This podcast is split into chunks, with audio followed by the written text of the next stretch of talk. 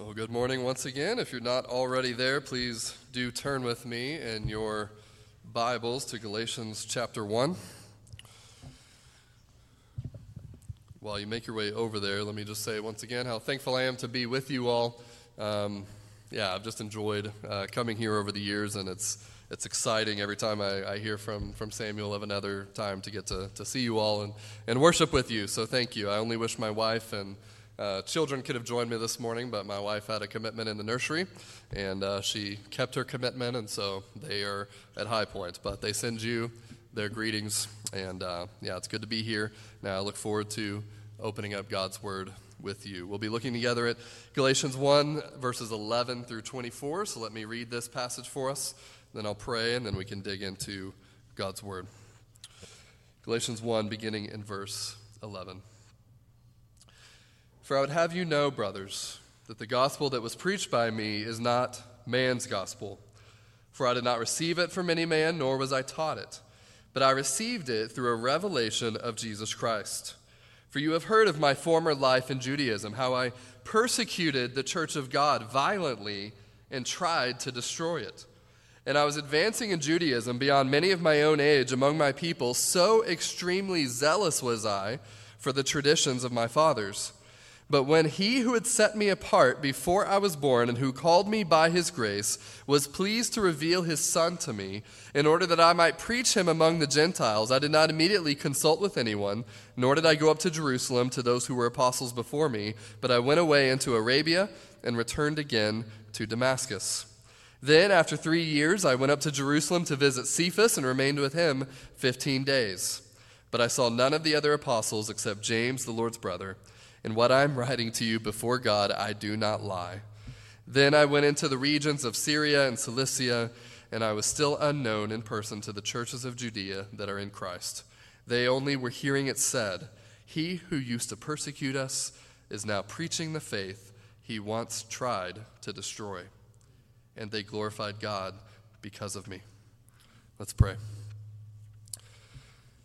Father, as we reflect even on where each of us were before Christ and how you worked the miracle of salvation in our hearts.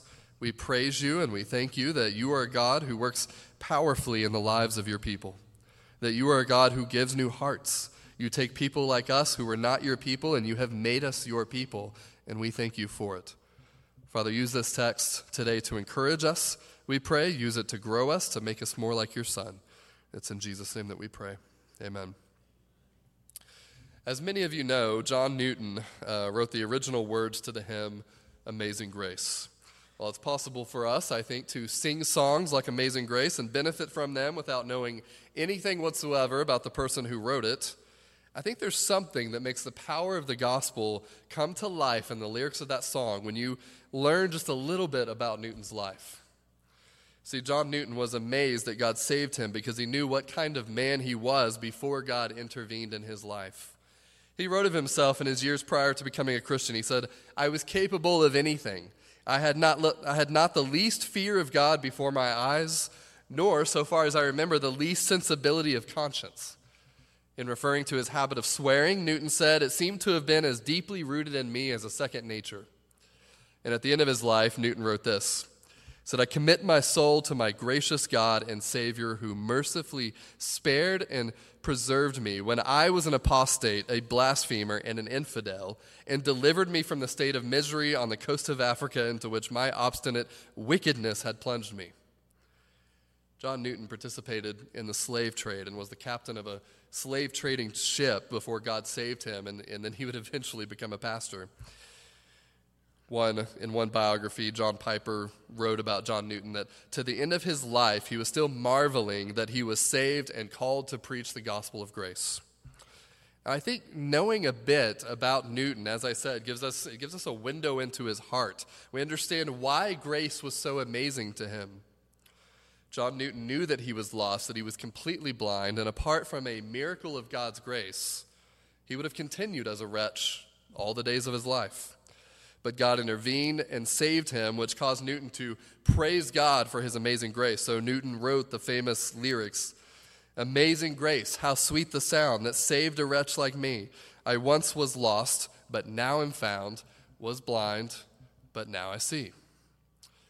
This morning, my hope is for all of us to pause and to marvel at God's amazing grace in saving sinners like us. In this morning's text, the Apostle Paul is going to tell the Galatians and us about his life. He's basically going to share his testimony.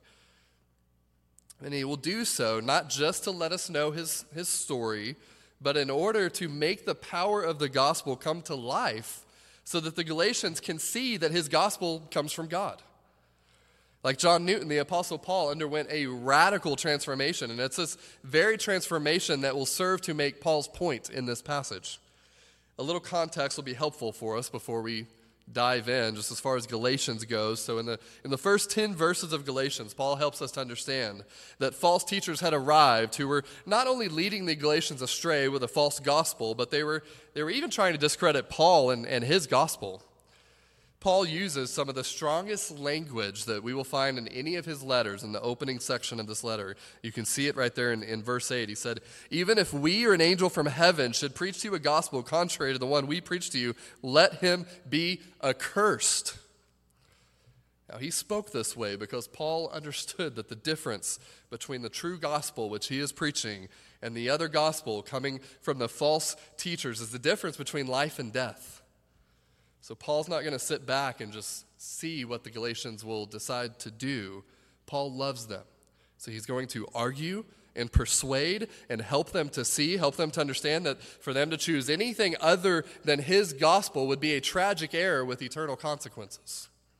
So Paul's going to make sure they understand that his gospel is God's gospel, that it comes from God. And that's what we'll see in our text today that our gospel comes from God, and the proof is in its power. Now, in order to make his point, Paul is going to put on display the power of the gospel, and the way that he's going to do that is by walking us through his life before Christ, then his encounter with Christ, and then his life after Christ. So we'll begin in verses 11 through 14, where we will see Paul's life before Christ. So look with me again at verse 11. For I would have you know, brothers, that the gospel that was preached by me is not man's gospel. For I did not receive it from any man, nor was I taught it, but I received it through a revelation of Jesus Christ. Now, Paul starts off in verses 11 and 12 by reminding the Galatians that God is the source of his gospel. This is his argument. He's saying, Look, my gospel is not a human gospel. It's not man's gospel. I didn't receive it from man, nor was I taught it. I received it through a revelation of Jesus Christ. Now, Paul touched on this in the very beginning of this letter. He opened his letter by saying in verse 1 Paul, an apostle, not from men nor through man, but through Jesus Christ and God the Father who raised him from the dead. There, Paul began his letter by letting the Galatians know up front that he writes as an apostle who was appointed by God. And now Paul is communicating that his gospel comes from God. And it seems the false teachers who were leading the Galatians astray were actually going after Paul and saying he wasn't even a real apostle. And they seemed to be going after his gospel, saying that Paul's gospel was somehow flawed. They were saying he learned his gospel from the true, from the true apostles, the real, the real ones, but then he took it and, and distorted it. So Paul returns to this truth in verses 11 and 12, and he's going to keep returning to this truth that, that his gospel is from God. He received it from God, he didn't come up with it, and he didn't receive it even from anyone else. I just want to pause there for a moment because I think that can sound a little bit confusing at first. Like, what's wrong with us getting the gospel from someone else? Isn't that how all of us got the gospel? Isn't that why I'm talking about going to, to Ireland to speak the gospel in another location? And yes, we've all received the gospel because some faithful Christian loved us enough and had enough boldness to share it with us that's why we have to remind ourselves of why, why Paul is writing here. There would have been absolutely nothing wrong with Paul receiving the gospel from other people if that's in fact what had happened, but he didn't receive it from other people. And the false teachers are accusing him, first of all, of not being a real apostle, and second of all, learning the gospel from the real guys and then distorting it for his own purposes. So, in order to help the Galatians understand that he has the real gospel, he's making a case for both his apostleship and his gospel. He does this by showing them that while Paul didn't spend time with Christ during his earthly ministry, the risen Christ made a personal appearance to Paul on the road to Damascus where he commissioned him as an apostle and he's also explaining that Jesus revealed the gospel to him supernaturally. So, because of what Paul is arguing, these accusations will fall flat. Now, in verse 13, Paul is going to begin to describe his life before Christ. So, look at verse 13. For you have heard of my former life in Judaism, how I persecuted the church of God violently and tried to destroy it. Now, if it's not clear, Paul wasn't what we might call a seeker. He wasn't curious or, or wondering about the truthfulness of the gospel. Paul was seeking to destroy it. And that's exactly what we read in, in Acts chapter 9, where we're told that Saul was still breathing threats and murder against the disciples of the Lord, that he went up to the high priest and asked him for letters to the, to the synagogues at Damascus, so that if he found any belonging to the way, men or women, he might bring them bound to Jerusalem. Saul was a murderer. He was a persecutor of the faith, and he was ruthless. This was the same Saul who we're told approved of Stephen's ex- execution in, in, in Acts 8 in a very chilling scene. So Paul is telling them, I sought to destroy this gospel because I believed it was dangerous. I believed it was wrong. I didn't come up with this and no one else taught, taught it to me. I was trying to kill and imprison anyone I could get my hands on or anything that had anything to do with Christ. Paul also seeks to make the point that he was the Jew of all Jews. It was actually his zeal for his religion that motivated him to persecute Christians. Look at verse 13. For you have heard of my former life in Judaism, how I persecuted the church of God violently and tried to destroy it. And I was advancing in Judaism beyond many of my own age among my people. So extremely zealous was I for the traditions of my fathers. Not only was Paul bent on destroying the church, but he was devoted to Judaism. He was devoted to, to human teachings, to human traditions, and he was convinced he was serving God in his former life in Judaism. Paul believed he had the truth. He didn't think his life was lacking anything. He poured himself into the traditions of his fathers, and humanly speaking, there was no chance of his life changing course. You get what Paul's saying here in these first few verses. If there was ever an unlikely convert, Paul's saying, it was, it was me. I wasn't just running away from Christianity, I violently opposed it. I considered it my enemy because I believed it was God's enemy, so I tried to stamp it out and see it extinguished wherever I could. He's saying there's no human explanation for why I became a Christian or for why I now preach the gospel. If you look at my former life, you can tell I didn't receive the gospel from anyone else. Now, if you're not a Christian and you're here this morning. I know everyone is, is thankful, is glad that you're here, and we, we hope and we pray that what you hear this morning will, at the very least, give you a better idea of what, what it is that Christians believe.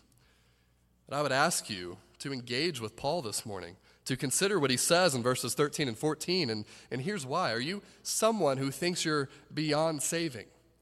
Maybe in your mind, Christians are all pretty good people. They were pretty good people before they were saved, and so of course it made sense for God to save them. Paul in verse 13 destroys the idea that we can be too sinful to be saved. And maybe you feel that somehow you have placed yourself beyond the saving mercies of God through a lifetime of bad choices. And if that's, if that's you, I want you to hear what Paul says in verse 13. For you have heard of my former life in Judaism, how I persecuted the church of God violently and tried to destroy it. Paul tried to destroy the church. He killed and imprisoned Christians, and God saved him. This is something that Paul loves to do. He loves to undermine our ability to say that we're too bad for God to save us, that we've messed up too much, and somehow there's, there's no hope for us. Look at my life, says Paul. I tried to destroy Christianity and God saved me. Surely you don't think you're worse than I was. Paul addresses another group of people in verse 14, and really what he says here addresses the specific situation going on in Galatia. The false teachers were seeking to add to the gospel preached by Paul of justification by faith, uh, by grace through faith in Jesus Christ. They were telling the Galatians they needed more than Christ. They also needed to observe the Old Testament laws and customs, including circumcision, if they were truly going to be saved. So let's look at verse 14 again.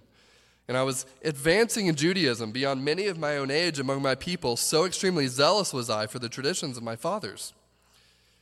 He's saying if that's the direction you want to go, trying to become right with God through your own religious efforts, I've outdone you in this. And let me tell you, it's a waste of time. There was no one as zealous as me. I was devoted to the law, and I can tell you where that road leads. You can't be religious enough to earn your salvation.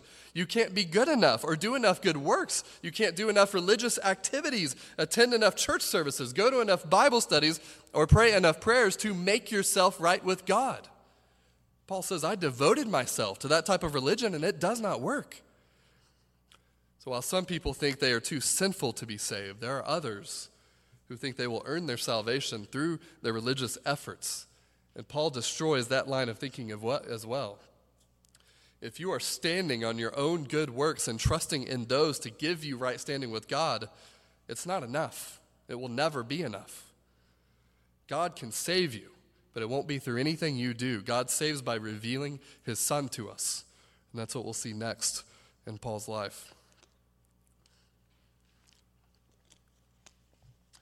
In verses 15 and 16, we'll see Paul's encounter with the risen Christ. Got a tickle in my throat, so if I start coughing, just bear with me. Let's pick back up in verse 15.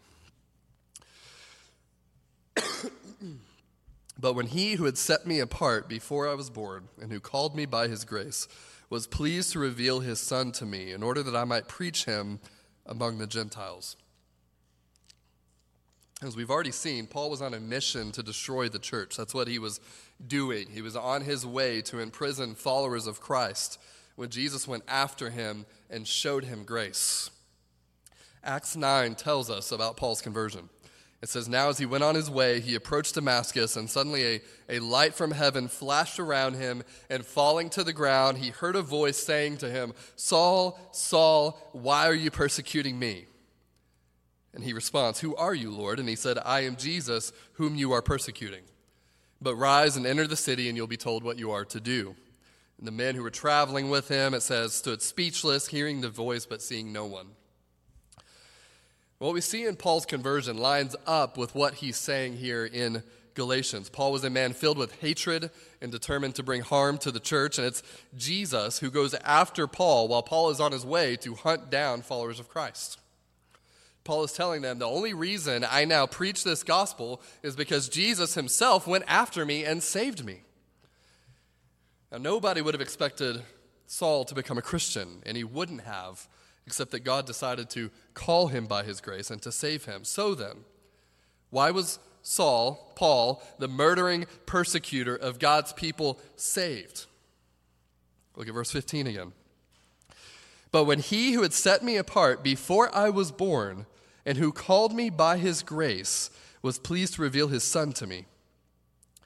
And we know that Paul wasn't saved because of anything good in him. He was on his way to persecute Christians when God saved him. It's hard to position yourself any worse than Paul if you're trying to earn favor with God. He was an enemy of God. Jesus actually made that clear on the road to Damascus. He said, Saul, Saul, why are you persecuting me? Paul was saved, as verse 15 puts it, because God had set him apart before he was born, and because God called him by his grace. Now we have to keep in mind that Paul was unique. He was set apart by God to be an apostle. This language is very similar to what we find in Isaiah 49 and, and Jeremiah 1 when, when God speaks of setting those men apart as prophets before they were born. There are no more apostles today.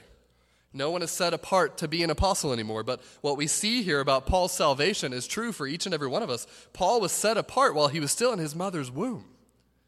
God doesn't save us because of anything good in us. He freely chooses to save. He freely chooses to set his affections on people, to love them, to call them to himself, to choose them for salvation before they're even born.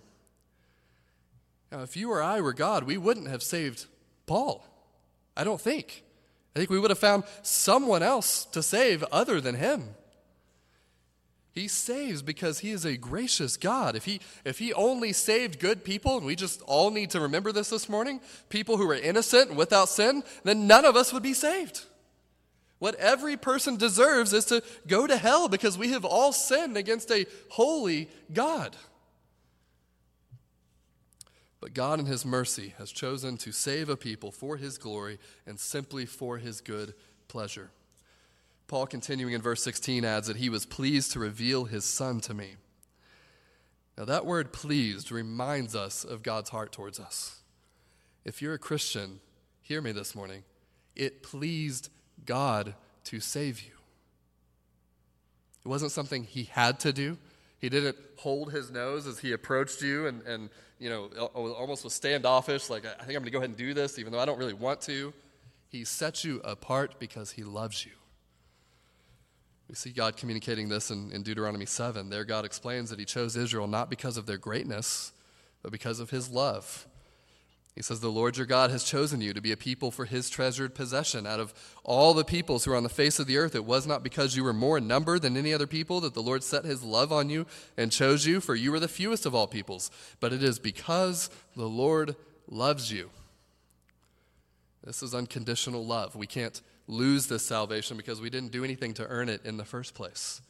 Our salvation doesn't depend on us, it depends upon God's grace. And, brothers and sisters, that's why we can stand secure in our salvation.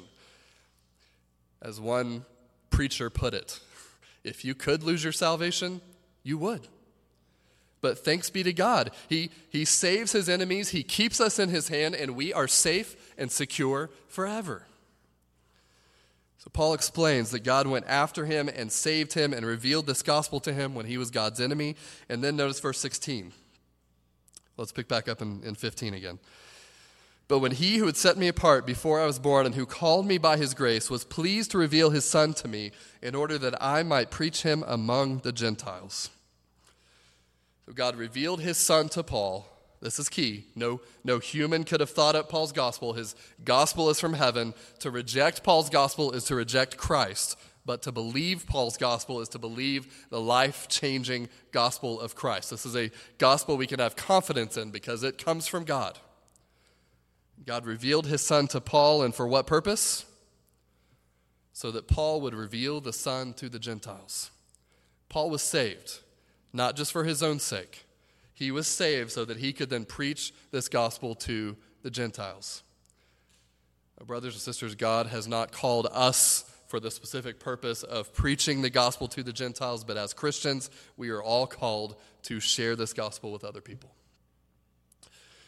Like Paul, our salvation is extremely personal, and don't miss that. It is. But God also has ways in which He intends to use us for His glory in ways that go far beyond our individual lives. And just think for a moment isn't God's patience amazing? All those years, Paul was running around trying to destroy the church, and God knew that He would eventually save him. And God saved him at exactly the right time. Paul was a Jew of Jews. He knew the Old Testament scriptures, and he was zealous. You better believe that knowledge and that zeal were put to good use when he was converted. In God's good providence, everything about Paul's life only ended up serving God's purposes in the end. Whether you realize it or not, God has given you unique gifts and life experiences in order to be able to help others follow Christ. There are ways that some of you can uniquely connect with people and relate with them and their experiences because you understand what they've been through in ways that many other people don't.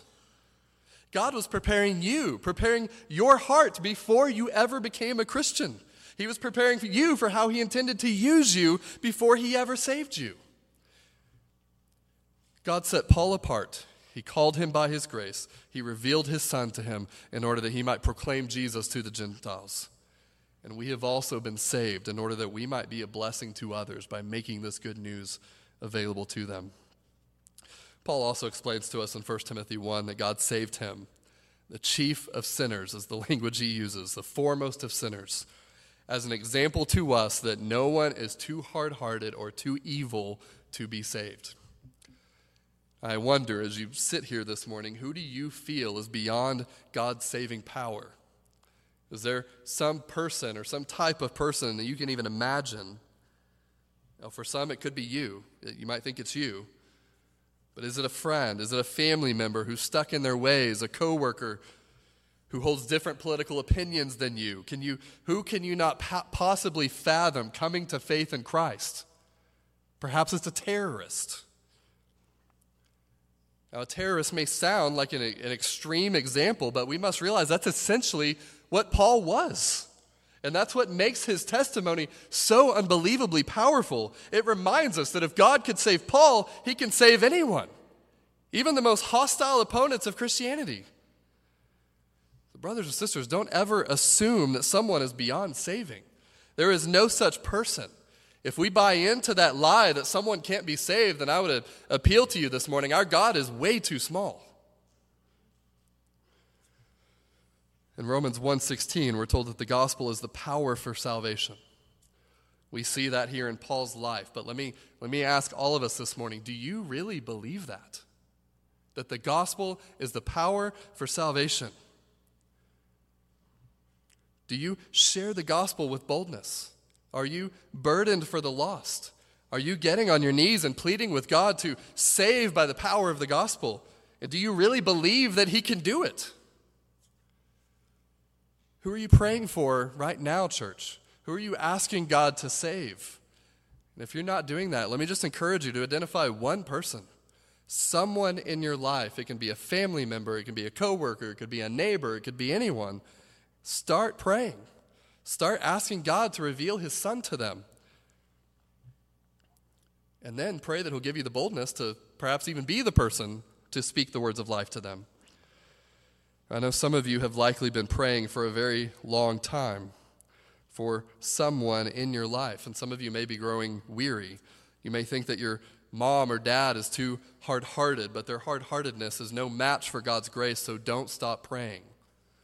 You may think that your brother or sister is too lost or too confused, but God's grace is more powerful than lostness or confusion, so don't stop praying. You may think there's no hope for your son or your daughter, or your spouse or your friend, but as long as they are still breathing, there is still hope. So don't ever stop don't ever stop praying because our gospel is the power for salvation. There is nothing that is impossible for him. On Paul's life before Christ and in his conversion, we see that there's no human explanation for the change in his life. Paul's life changed, and it changed dramatically because God intervened. Jesus pursued him and saved him, and that's how he became a follower of Christ, and that's where he got his gospel. But what about Paul's life after his conversion? Paul will address that next. Finally, in verses 16 through 24, Paul is going to tell us about his life after his conversion. Now remember, Paul's been making one argument in all of this. He's responding to the claims from the false teachers that he isn't really an apostle, that his gospel isn't the real gospel. They're saying he picked up his, his gospel from the real apostles, but then he changed it. He's responded to this claim by letting them know that his gospel isn't even a human gospel, it's a divine gospel. And then as we've seen, he's walked through his life and showing he's showed how he received the gospel in order to show he didn't receive it from anyone, it was revealed to him by Christ. Now, in this final section, Paul is going to remove any doubt whatsoever about where his gospel came from. In verses 16 and 17, Paul says, I did not immediately consult with anyone, nor did I go up to Jerusalem to those who were apostles before me, but I went away into Arabia and returned again to Damascus. Now, Paul is going to retrace for us the events following his conversion. the first thing he says that after his conversion, he didn't run to Jerusalem to ask the, the other apostles if his gospel was correct or to ask them to teach it to him. Instead, he went to Arabia. Now, truth be told, we don't know exactly what Paul did while he was there in Arabia, but it seems most likely he went there to preach the gospel. Paul's point here is that he didn't go to the apostles or to anyone else to learn the gospel. He didn't need to, he had already received it from Christ. Paul continues in verse 18. He says, Then after three years, I went up to Jerusalem to visit Cephas and remained with him 15 days. But I saw none of the other apostles except James, the Lord's brother. And what I'm writing to you before God, I do not lie. I'm sure you can hear it, but Paul is just beating the same drum. My gospel was not dependent upon the other apostles, I didn't get it from them. Paul says he didn't even see the, apostle, uh, the apostles until three years after his conversion. He did spend time with Peter, whom he calls Cephas, but they only spent 15 days together.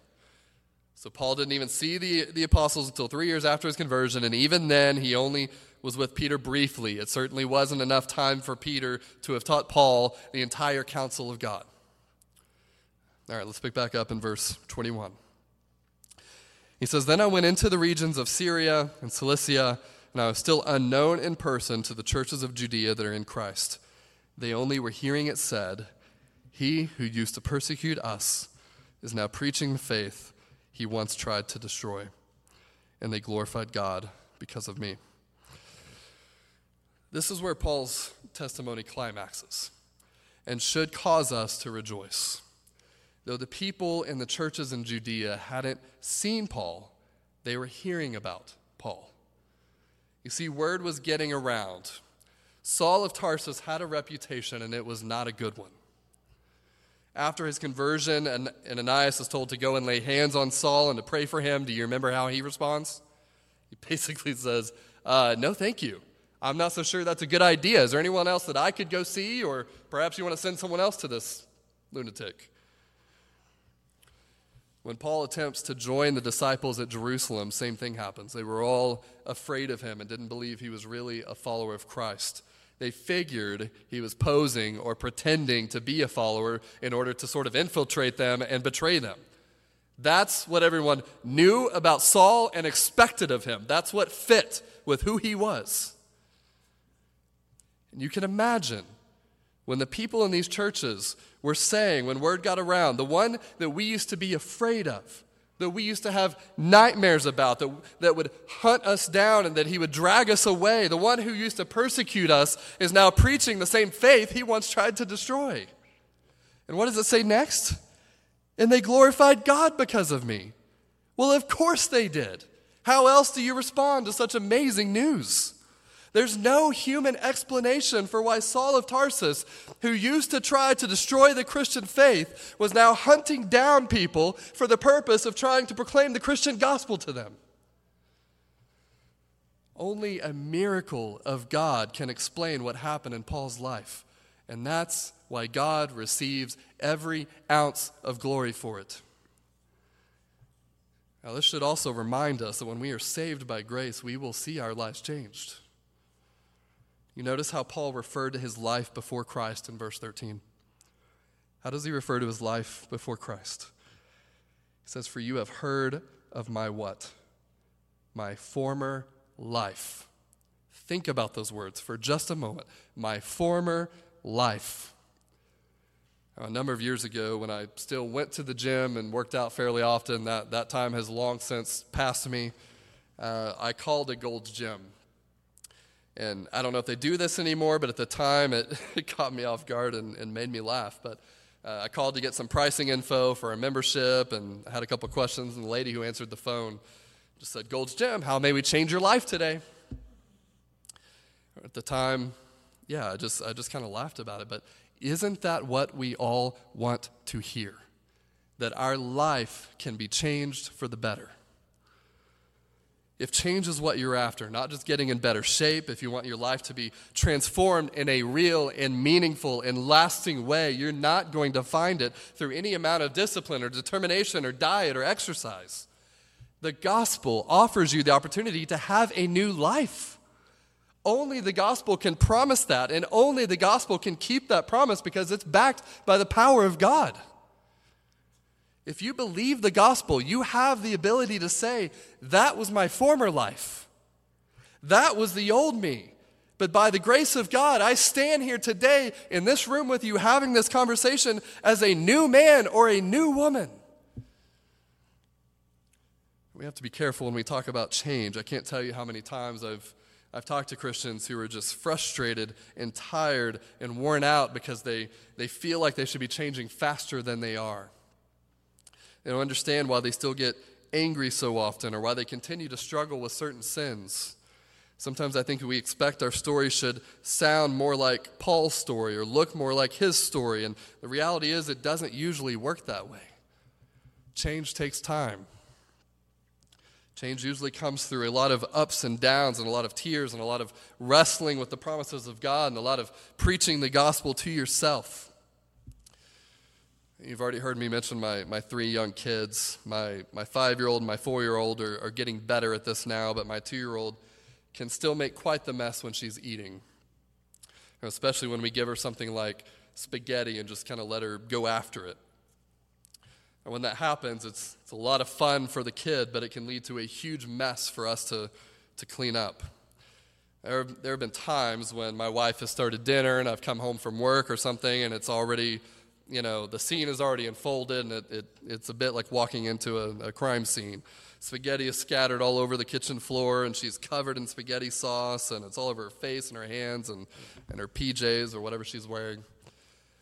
The worst part about seeing a mess like that is knowing that the process to clean up my daughter is going to take some time. It's not going to be easy. I'm not going to say that I'm always even the one who does the cleaning up, but you get my point.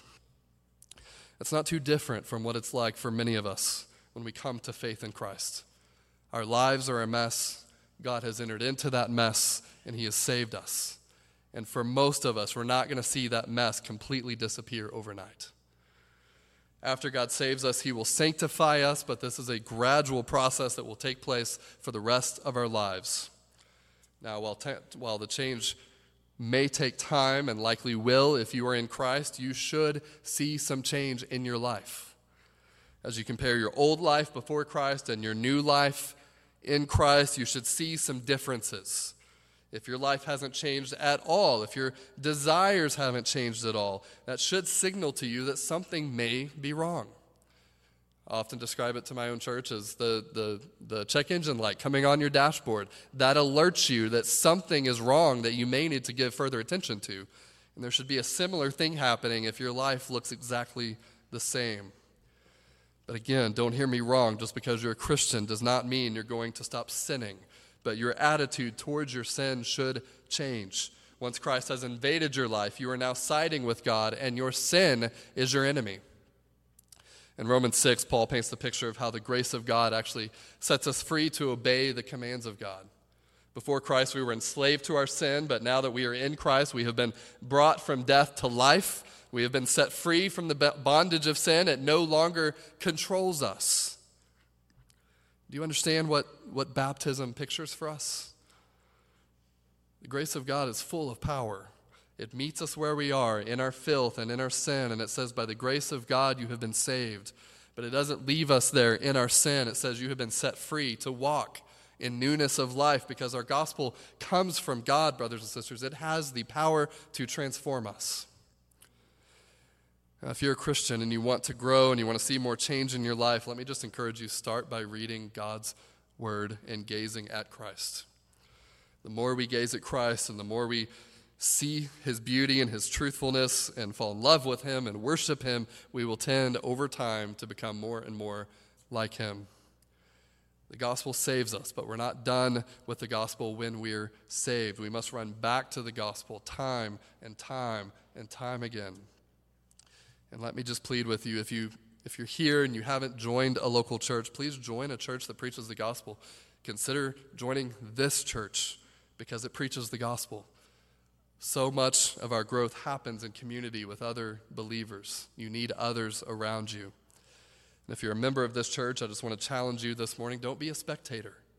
Don't sit on the sidelines. Come and participate and be involved in the life of the church and grow alongside other believers. And as you do that, pray and ask God to make you more like Jesus. That's a prayer He'll be pleased to answer. Brothers and sisters, how well do you know one another? Do you know their, their stories? Do you know how God has worked in their lives? When my wife and I first came to, to our church, we got a lot of invitations to, to dinner and, and meals with, with other family members. And um, yeah, at first it was actually a little bit disorienting for us. We were, you know, new at the church and just want to get to, you know, just let's just sit down and have a meal. And then we realized it was just a really common thing with people in the church to say, hey, tell me about how you came to faith in Christ. Over time, we began to really appreciate that question. It's a really good question. Um, yeah, there's nothing more encouraging and no better way to get to know your brothers and sisters in Christ than by learning about how God pursued them and how He saved them and who or what He used in their lives and how He's changed them over the years.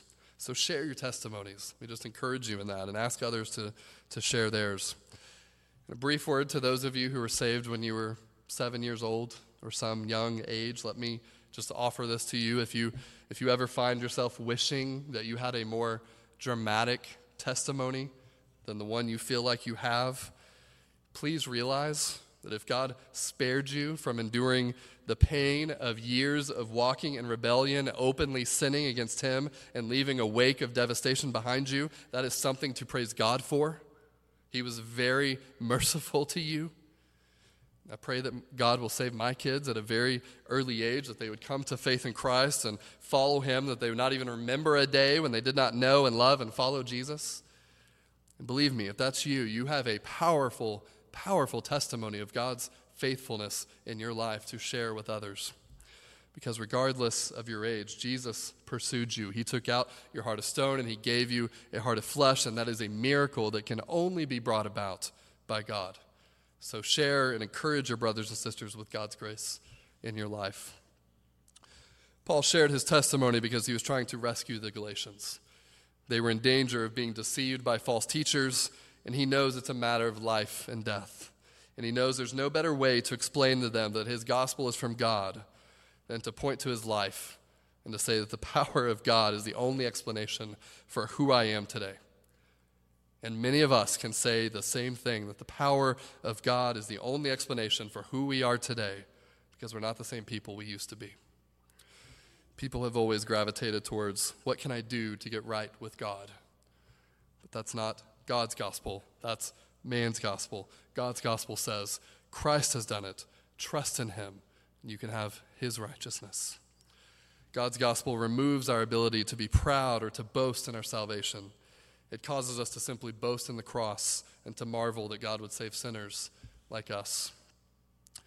Much like Paul, John Newton was amazed that God saved him. What makes the lyrics to Amazing Grace so sweet is knowing that the man who wrote those words had tasted God's grace. God pursued him and transformed him from a wicked slave trader to a man who loved Jesus and proclaimed his gospel.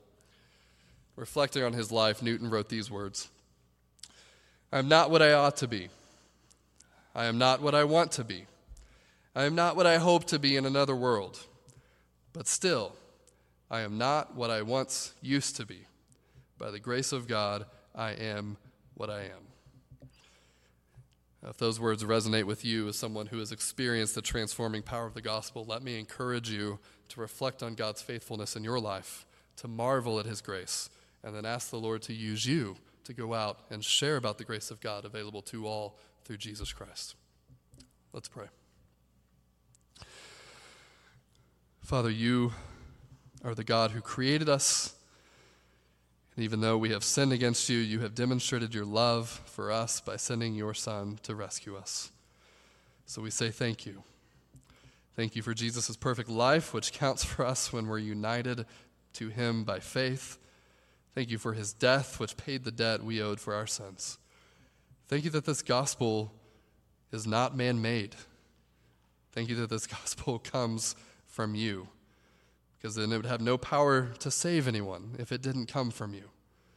Help us to apply the gospel to our lives every day, cause us to love Christ and to tell others about him in hopes that they too can experience the power of your gospel. We thank you, Father, for not leaving us in our sins. We give you all the praise. In Jesus' name we pray. Amen.